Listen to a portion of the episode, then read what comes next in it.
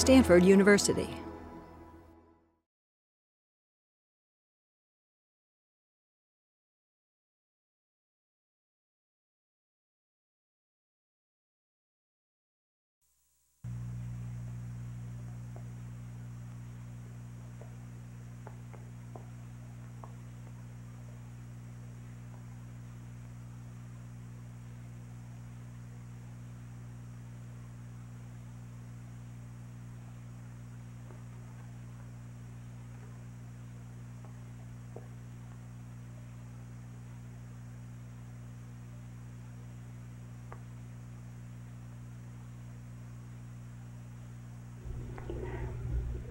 Before you examine a patient, it is essential that you know the surface anatomy of the area. Now, the buttock region, we have to first of all examine the iliac crests. And you can palpate in front here the anterior superior iliac spine, and you can palpate quite so easily the iliac crests as they lie under the skin on each side. As we follow the iliac crests backwards, we can feel the posterior superior iliac spines on either side. You can usually recognize this area by the presence of dimples in the skin. So that if we've marked this in position, we have the anterior superior iliac spine in front, and extend the iliac crest backwards, and do the same on the other side. And then we show the posterior superior iliac spine here, where is the dimple. Now it's important to realize that the posterior superior iliac spine lies opposite the second sacral spine, this process. And this coincides with the middle of the sacroiliac joint and also coincides with the lower end of the subarachnoid space. Now if we feel forward along the iliac crest, we can feel the iliac tuberosity about two inches posterior from the anterior superior iliac spine, the iliac tuberosity. If we palpate down in this region here, we can feel the upper end of the greater trochanter, and I'm just going to put a mark there to signify the position of the upper end of the greater trochanter of the femur, and I'll do the same on the other side.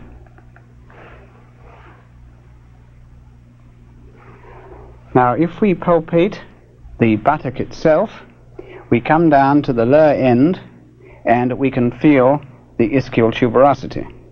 The ischial tuberosity, when the person's in the standing position, is covered by the gluteus maximus. But by deep palpation, we can feel the ischial tuberosity on each side. And I'll just indicate its position here and here. Now, if we draw a line down from the anterior superior spine backwards down to the ischial tuberosity, we can feel that the greater trochanter of the femur lies below that line, or at least on the line. It certainly never rises above that line in the normal individual. And we'll do the same on the other side. Extend it backwards in that manner. Now the fold of the buttock here is largely produced by the underlying subcutaneous tissue with its fat, and deep to that is the gluteus maximus. And the lower margin of the buttock here and here is limited by a fold which is due to the tethering of the skin to the underlying deep fascia. This fold is, does not coincide with the lower margin of the gluteus maximus. One of the most important structures in this region is the sciatic nerve.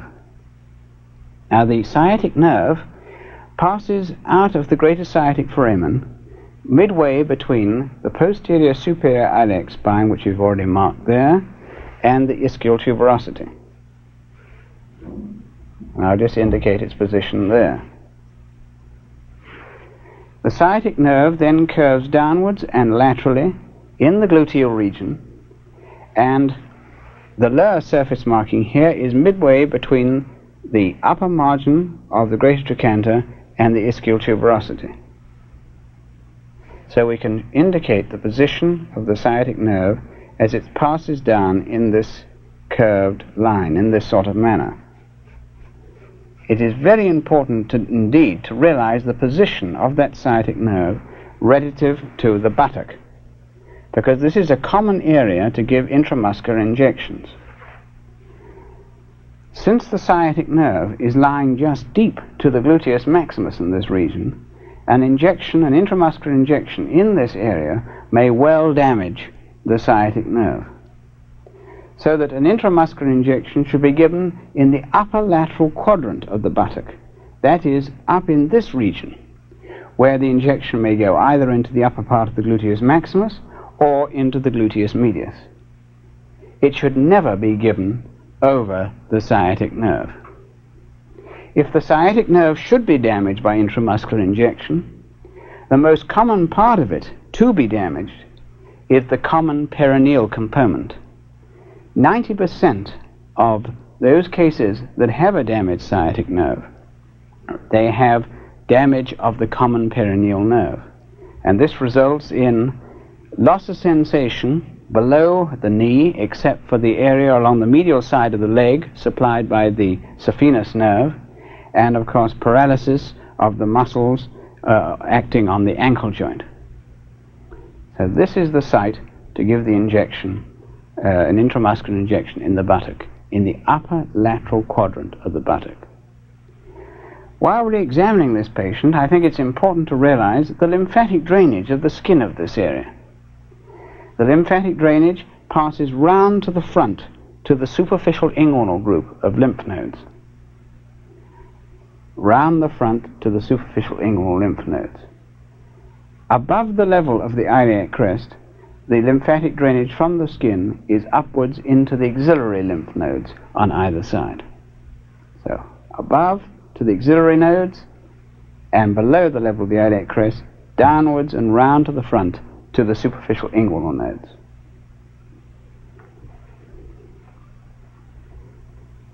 When we come to examine the front of the thigh, uh, there are some important bony landmarks that we must recognize. For example, as we come forward around the iliac crest, we end in front here at the anterior superior iliac spine. This is the most anterior part of the iliac crest.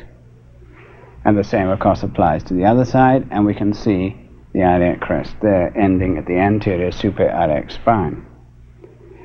Now, down below and medially, we have the pubic tubercle. And the best way to feel the pubic tubercle in the male is to invert the scrotum with a little finger and feel the pubic tubercle up just at the medial end, rather the lateral end of the pubic crest. Extending between the anterior superior iliac spine and the pubic tubercle, we have the inguinal ligament. Now, the inguinal ligament is the lower, thickened margin of the aponeurosis of the external oblique muscle. Now, having marked in, then, the anterior superior iliac spine, having felt the pubic tubercle, and having put in the inguinal ligament, the next important uh, structure that we must recognize is the femoral artery. Now, the femoral artery is a continuation of the external iliac artery as it passes under the inguinal ligament. And it's best felt midway between the anterior superior iliac spine and the symphysis pubis, the mid-inguinal points, midway between the anterior superior iliac spine and the symphysis pubis. And if we palpate here, yes, you can feel the femoral artery coming down here, uh, lying underneath the inguinal ligament and passing down in that manner. Now the next surface marking for the femoral artery is the adductor tubercle, down on the medial side of the knee. So we join these two points up like this and extend it down to the medial side. The femoral artery a continuation of the external iliac artery at the inguinal ligament, and it is best felt midway between the anterior superior iliac spine and the symphysis pubis. It must be remembered that as it's passing under the inguinal ligament, it has the femoral vein on its medial side, and medial to that again is the femoral canal. Now the femoral nerve passes down under the inguinal ligament at the midpoint between the anterior superior iliac spine and the pubic tubercle. In other words, lateral to the femoral artery. The femoral nerve, midway between the anterior superior iliac spine and the pubic tubercle. Remember, the femoral artery is midway between the anterior superior iliac spine and the symphysis pubis. Now, the femoral artery and vein and femoral canal are within the femoral sheath. The femoral nerve is outside the femoral sheath. Now, if we examine the thigh, we can see this swelling coming down here, which of course is the quadriceps, and we can make out a triangle here. And the triangle is formed by the medial border of this muscle, which is the sartorius, and the medial border of adductor longus, which is down here. So this is the femoral triangle, formed above by the inguinal ligament, laterally by the medial border of the sartorius, and medially by the medial border of the adductor longus.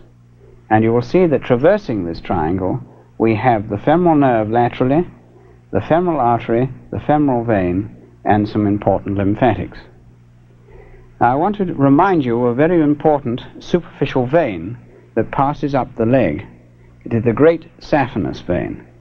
This passes behind the medial condyle of the femur and passes up over the front of the thigh to enter the femoral vein one and a half inches below and lateral to the pubic tubercle. So again, we feel the pubic tubercle here.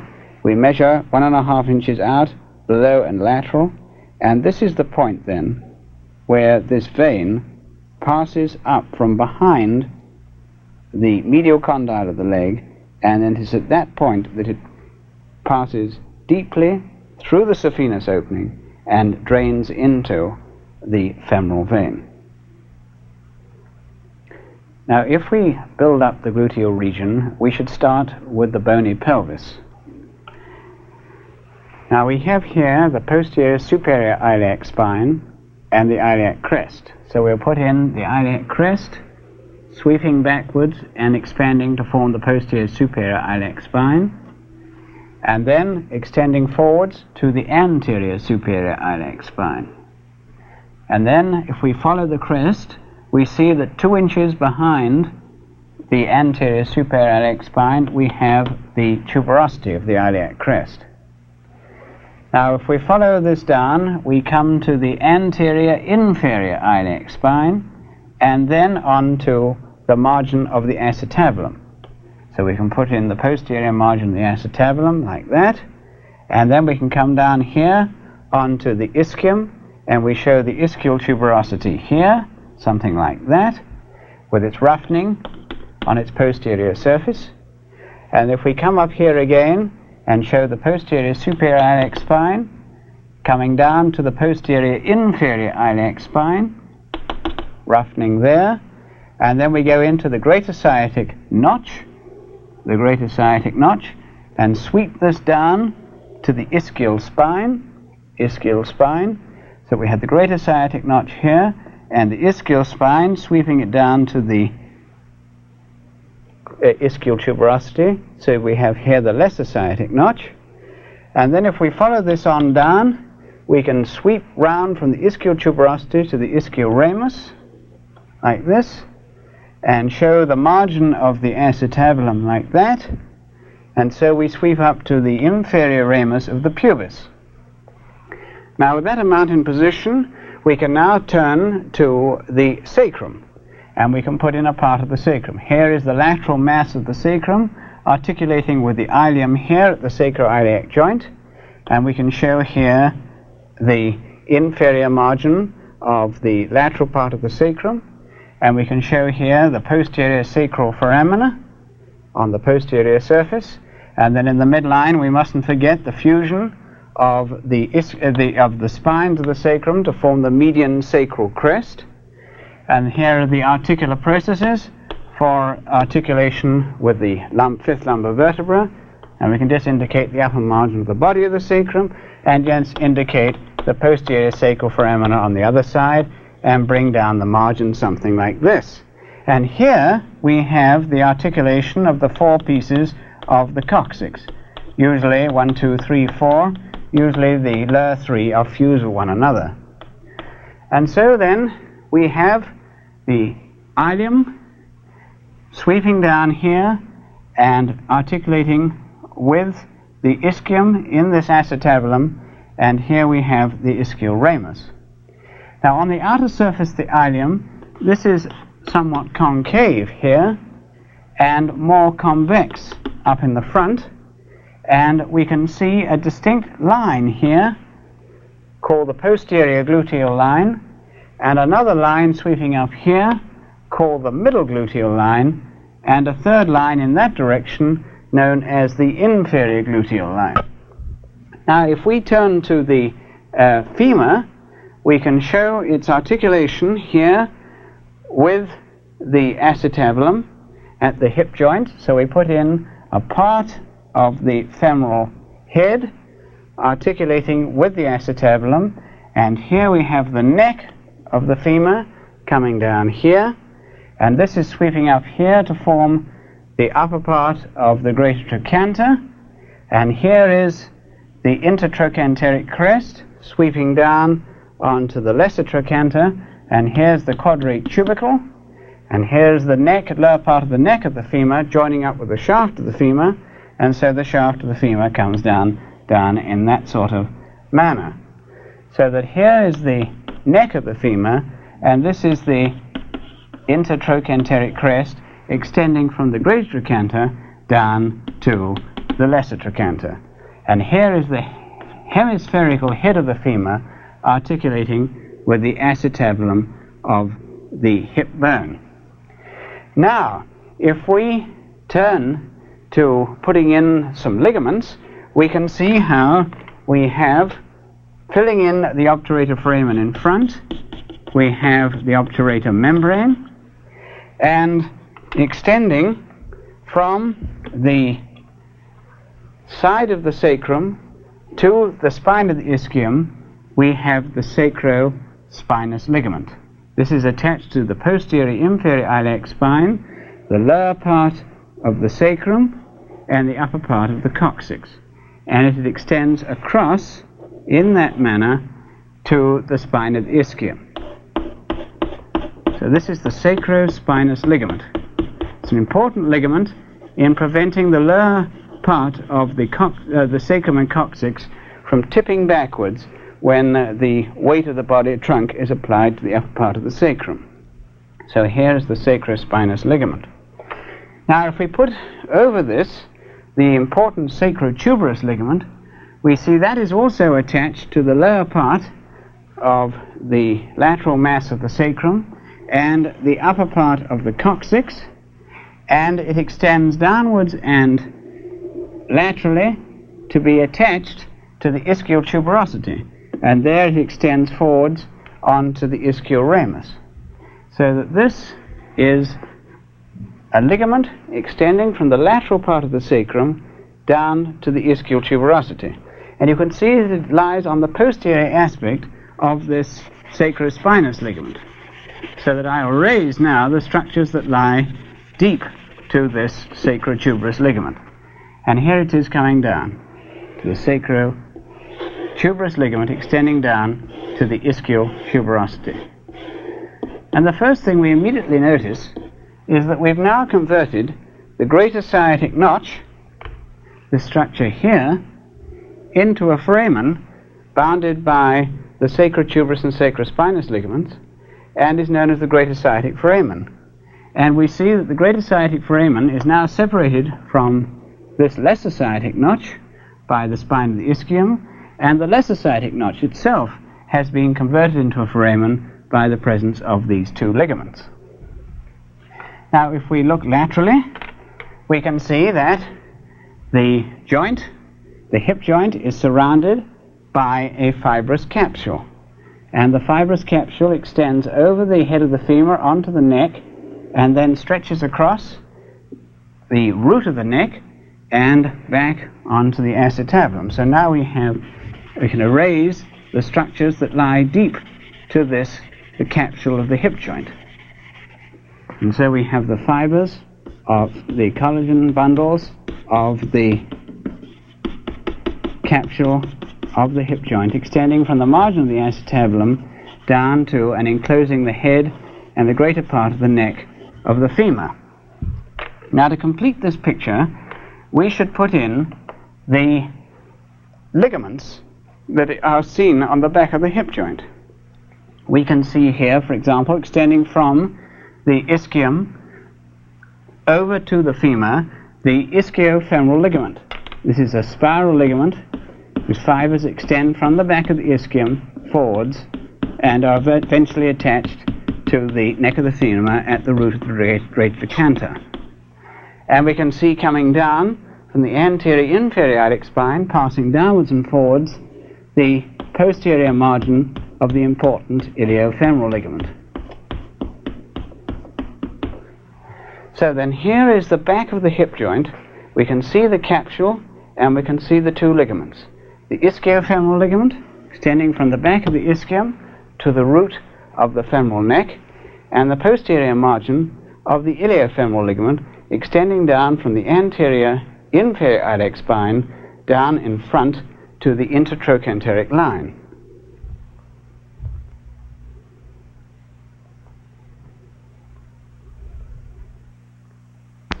I must emphasize that the greater sciatic foramen leads into the pelvis, and the lesser sciatic foramen down here leads into the perineum. Well, now having put the ligaments, both of the pelvis and of the hip joint in position, I'd like to build up the muscles of the gluteal region. First of all, putting in a muscle called the tensor fasciae lata. Now, the tensor fasciae lata arises from the outer surface of the iliac crest, between the tubercle of the iliac crest and the anterior superior iliac spine. And it passes downwards and forwards and is inserted into the iliotibial tract. Now, the iliotibial tract is a thickening of the deep fascia of the thigh, which extends down on the lateral surface of the thigh from this region down to the lateral condyle of the tibia. And as this muscle runs downwards and downwards, it is enclosed within the uh, iliotibial tract, so that when it contracts, it'll pull on the iliotibial tract and tend to extend the knee joint. Now, the next muscle I want to put in is really the key muscle of this region. It is the piriformis muscle and the piriformis arises inside the pelvis from the front of the second, third, and fourth pieces of the sacrum, and it emerges from the greater sciatic foramen and passes laterally to be inserted into the greater trochanter. So here we see the piriformis muscle emerging from the pelvis, passing out through the greater sciatic foramen and passing behind the hip joint to be inserted into the greater trochanter. Notice by passing behind the hip joint, it will have a lateral rotator action on the hip when it contracts. So this is the piriformis muscle, having arisen from the front of the sacrum, second, third, and fourth piece of the sacrum, and passing laterally in this fashion to be inserted into the greater trochanter. Now, it has, its nerve supply is from branches of the sacral plexus inside the pelvis. Now, if we consider the muscles that lie above the piriformis, we must put in, first of all, the gluteus minimus muscle. Now, the gluteus minimus muscle arises from the outer surface of the uh, ilium between the middle and inferior gluteal lines. In other words, it's arising from this region here and passing downwards and forwards to be inserted into the front of the great trochanter of the femur. So we lose sight now of the iliofemoral ligament and the lower part of the outer surface of the ilium. And we can see that the fibers are converging on this tendon which is going to pass to the front of the great trochanter. Now, from the position and direction of these fibers, we can see that this muscle is going to have the effect, when it contracts, contracting of abducting the hip joint. Or more importantly, it tilts the pelvis during the process of walking, and it will, in this respect, aid the gluteus medius muscle. So the gluteus minimus rises from the outer surface of the ilium between the, the middle and inferior gluteal lines and passes downwards and forwards to be inserted into the front of the greater trochanter. Now the muscle above that is the gluteus medius muscle. This arises between the middle gluteal line here, the iliac crest above, and the posterior gluteal line behind. In other words, we can put it in here, in this position, and we'll cut it off here and show the cut edge in this manner. And the fibers are going to pass downwards and laterally, as I'm indicating, and the muscle is going to be inserted into the outer surface or lateral surface of the greater trochanter. So we'll erase the structures that it covers. And you can see from the direction of these fibers coming from this region over the gluteus minimus to be inserted into the lateral surface of the greater trochanter, these fibers, when they contract, are quite clearly going to assist the gluteus minimus in abducting the hip joint. Or more importantly, will cause the pelvis to be tipped if this leg is kept on the ground, and therefore it will tilt the pelvis during the process of walking. And I'll just indicate the cut upper margin of the gluteus medius and show the continuation of the fibers coming down to be inserted into the outer surface, the greater trochanter of the femur. This is the cut upper margin, which of course is continuous here. We've cut out the intermediate area. Now, what is the nerve supply to these structures? Well, coming through the upper part of the greater sciatic foramen, above the piriformis muscle, we have the superior gluteal nerve, a branch of the sacral plexus. It passes across the gluteus minimus in this fashion, and it supplies a twig to the overlying gluteus medius. It supplies the gluteus minimus, and it ends by supplying the tensor fasciae lata. This nerve is accompanied by an artery, a branch of the internal iliac artery, known as the superior gluteal artery. This also emerges uh, through the upper part of the greater sciatic foramen. It divides very quickly into a number of branches which run between the gluteus medius and gluteus minimus and end uh, supplying the muscles, including the tensor fasciae lata the superior gluteal artery, a branch of the internal iliac artery. Now, when we come down to the lower part of the gluteal region, below the piriformis, we must realize that nerves can emerge from beneath the piriformis and pass down to this region. And the first nerve that I want to put in is a little branch from the sacral plexus known as the nerve to the quadratus femoris. This is passing down over the root of the ischial spine and is going to eventually innervate the quadratus femoris. Now, where is the quadratus femoris? The quadratus femoris arises from the outer surface of the ischial tuberosity and it passes laterally to be inserted into the quadrate tubercle on the crest, the intertrochanteric crest, on the back of the femur in that manner. And so we can put in its boundaries, and we can erase the structures that lie anterior to it, namely the lower part of the trochanteric crest and the lesser trochanter, and we can show the quadratus lumborum passing across in that manner. Now, clearly, from the position of the fibers and the direction of the fibers, that muscle is going to result in lateral rotation of the hip joint. And this little nerve is coming down and is going to supply it. Now we're at the stage, then, where we can put in a tendon, which is emerging from inside the pelvis and passing across to be inserted into the great trochanter. This tendon is that of the obturator internus. It comes out of the pelvis, it winds round the margin of the lesser sciatic foramen, and it crosses over this nerve to quadratus femoris and extends across the back of the joint to be inserted into the greater trochanter underneath the gluteus medius. And it is clear from the position and direction of that tendon that when it contracts, it'll pull the femur round and laterally and therefore be a lateral rotator of the hip joint. Now, coming into this tendon are two muscles.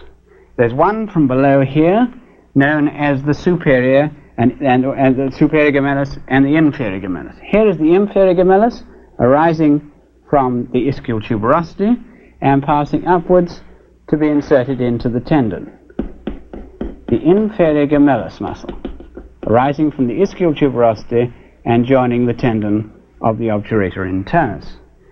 And the other nerve, uh, other muscle here is the superior gemellus arising from the spine of the ischium and also passing laterally to be inserted into the tendon of the obturator internus. So here we have two little muscles which arises, rise from the bone the pelvis, outside the pelvis, and uh, the fibers converge to be inserted into that obturator internus tendon. We've now put in the superior gemellus, inserting into the tendon of the obturator internus, the obturator internus tendon, and the inferior gemellus. These three muscles will have the effect of externally rotating or laterally rotating the hip joint by virtue of their position behind the joint. Previously, we put in the nerve to the quadratus femoris. You see how it passes anterior to the superior gemellus, the obturator internus. It also passes anterior to the inferior gemellus and finally reaches the quadratus femoris.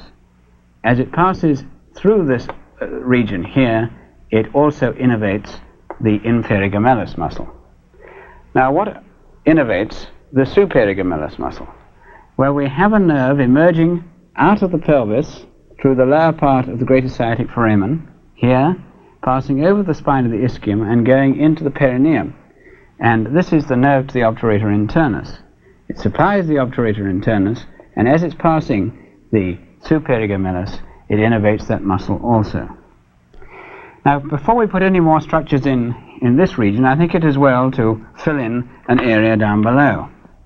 We have here the ischial tuberosity. We have here the back of the shaft of the femur. We must accentuate this roughening here, which is the uh, gluteal tuberosity, becoming continuous below with the linea aspera, which is a ridge on the back of the shaft of the femur.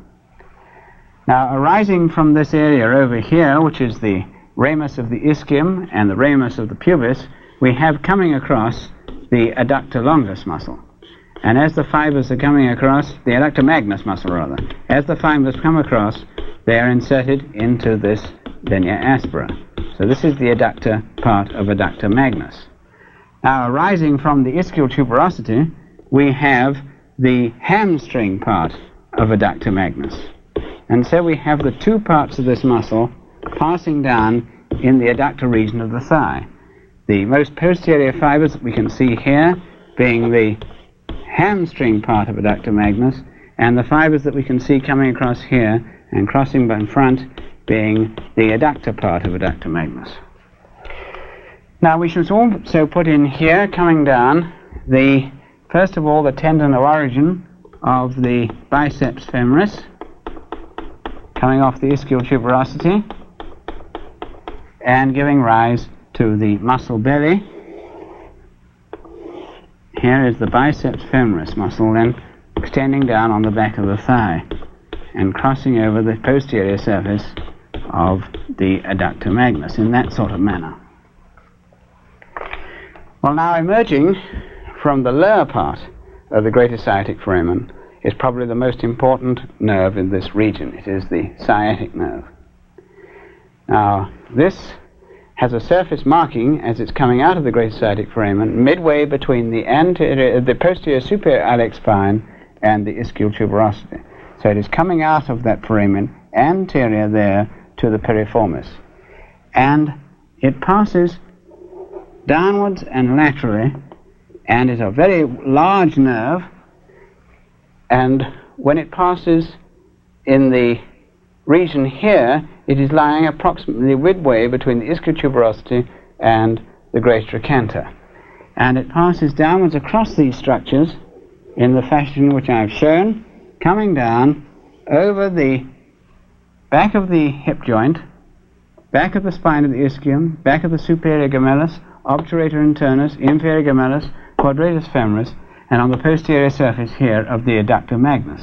And as it extends down, it's going to disappear under the biceps femoris, the sciatic nerve. And if we erase the structures that lie anterior to it, first of all the adductor magnus here, the quadratus femoris, the inferior gemellus, the obturator internus tendon, the superior gemellus, we can then put in the solid nerve, the sciatic nerve, having arisen from the anterior primary rami of L45, S1, 2, and 3. The anterior primary rami of L45, S1, 2, and 3. Now, occasionally, this nerve emerges from the pelvis in two parts the, the common peroneal nerve and the tibial nerve. And in this case, if they have arisen inside the pelvis separately, one part may pierce the piriformis or even may come out above the piriformis. But in this case, we're putting it as a, as a single nerve coming down and then across halfway down the back of the thigh, the two component parts, the common peroneal and the tibial nerve, separate from one another. Now, does the sciatic nerve give any, any branches in this region? Yes, it gives off the nerve supply to the hamstring muscles, which pass across and supply the long head of the biceps, semitendinosus, and semimembranosus, and across the hamstring part of adductor magnus. Now, have we anything else coming with the sciatic nerve?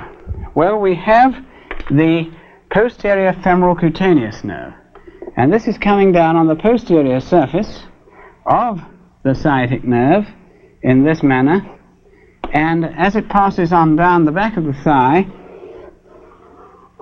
it lies on the posterior surface of the sciatic nerve and then passes superficial to the biceps, finally piercing the deep fascia over the popliteal space, the back of the lower part of the thigh. It supplies the skin of the back of the thigh and sends a branch over into the perineum to supply the back of the labia majora and the scrotum.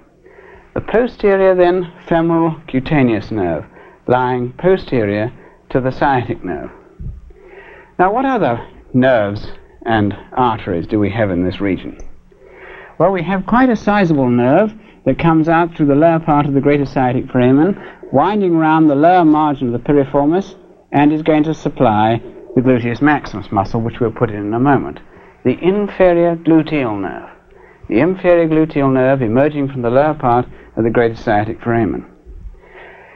Accompanying that nerve, we have the inferior gluteal artery. And this artery is a branch of the internal iliac. It supplies branches to the sciatic nerve, supplies branches to the overlying gluteus maximus, and of course it will anastomose with the superior gluteal artery and will anastomose with the perforating branches of the perineal artery down the back of the thigh. Have we any other nerves here? Well, we have the pudendal nerve, which comes out of the pelvis, crosses the spine of the ischium, there running with the nerve to the obturator internus, and passing into the perineum through the uh, lesser sciatic foramen, and then passing forward in the uh, perineum below the levator ani. So here is the, the pudendal nerve coming out through the lower part of the greater sciatic foramen, crossing the root of the spine of the ischium, following the nerve to the obturator internus, goes into the perineum through the lesser sciatic foramen, close to the ischial tuberosity, and then passes forward to supply the perineum. Are there any arteries running with it? Yes, we have the internal pudendal artery, a branch of the internal iliac artery which is accompanying that nerve. So what have we got in this little region here? We have the pudendal nerve, the internal pudendal artery, the nerve to the obturator internus, the inferior gluteal artery, the inferior gluteal nerve, the nerve to the quadratus femoris, the largest nerve in the body, the sciatic nerve, and the posterior femoral cutaneous nerve. If we now complete the gluteus medius, we can then put in the gluteus maximus. Now the gluteus medius, as we have seen, is coming down here, crossing and bearing the uh, gluteus minimus. So here's the lower margin of the gluteus uh, medius. And so we can now erase the gluteus minimus and the superior gluteal vessels and nerve, bearing in mind that superior gluteal nerve supplies the gluteus minimus, supplies the gluteus medius, and ends by supplying the tensor fasciae lata.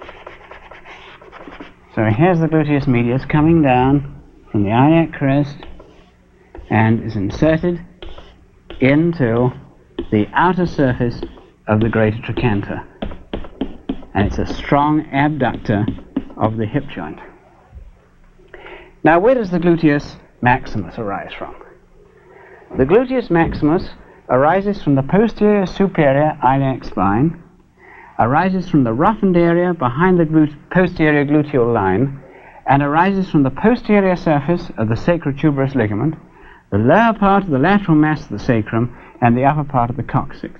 In other words, it's a massive muscle arising from the whole of this area here.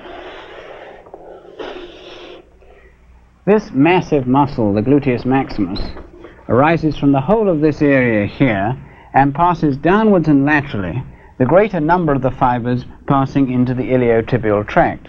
Now, as I explained previously, the iliotibial tract is a thickening of the deep fascia of the thigh, which extends downwards from the region of the tuberosity of the iliac crest and is enclosed within it the tensor fasciae lata, and it passes down, is inserted into the lateral condyle of the tibia. Now, the greater number of these fibers of the gluteus maximus pass down to be inserted into this iliotibial tract. About a quarter of the fibers are inserted into this gluteal tuberosity on the back of the upper part of the shaft of the femur. So if we now outline this muscle, we see that the lower fibers are coming down something like this, covering the ischial tuberosity, you notice,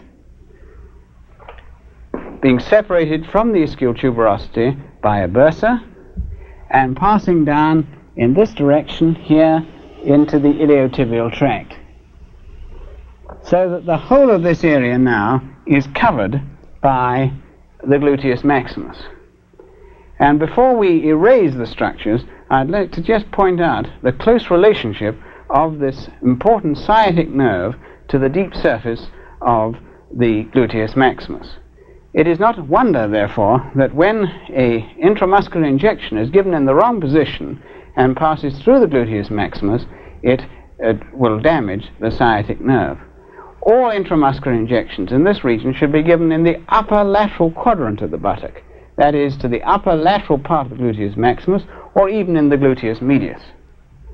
So let us erase then the gluteus medius that's underneath here, the fibers of the gluteus maximus, raise the part of the sacrotuberous ligament from which this muscle is arising, and erase the sciatic nerve, and the gemelli and the obturator internus and the quadratus femoris, and so we end up with this muscle, the gluteus maximus, where from the direction of its fibers you can see that they're going to be an extensor of the hip and a lateral rotator of the hip.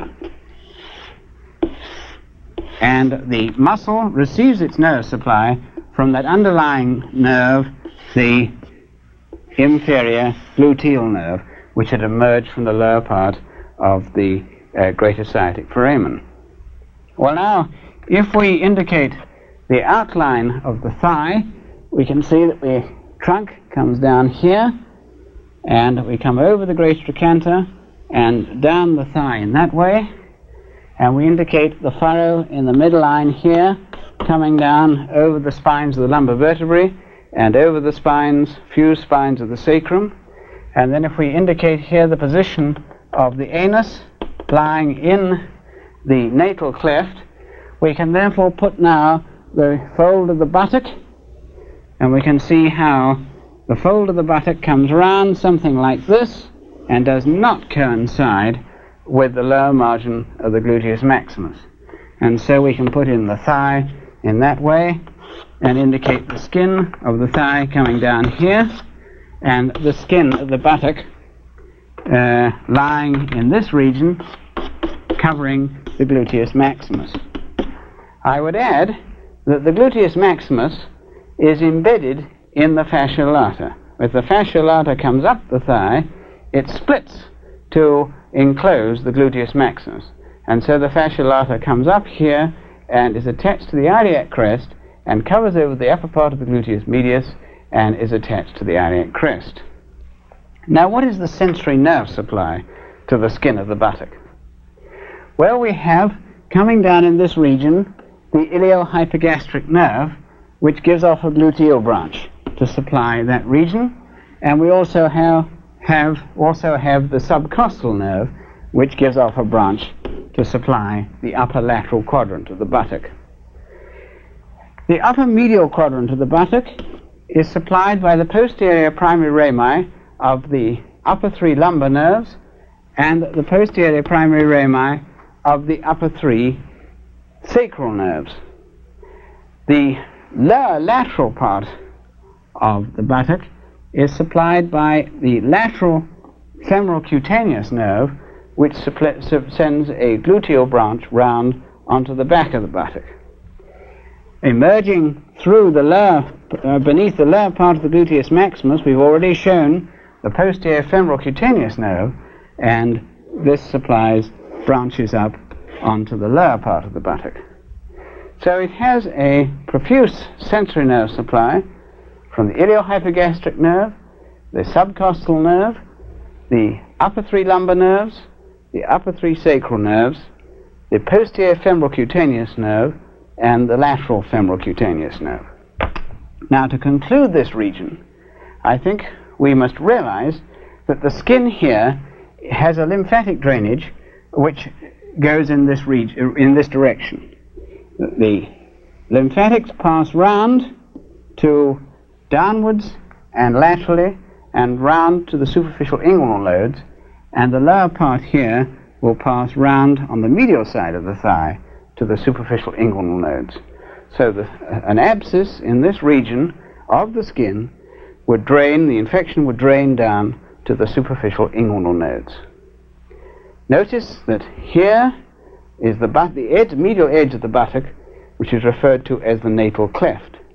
So that as you ran your finger down in the natal cleft, you would feel the posterior spines of the sacrum, the sacral hiatus, and the coccyx, and then just beyond the tip of the coccyx is the anal canal. And the opening of the anal canal is the anus. So in this region here is the perineum.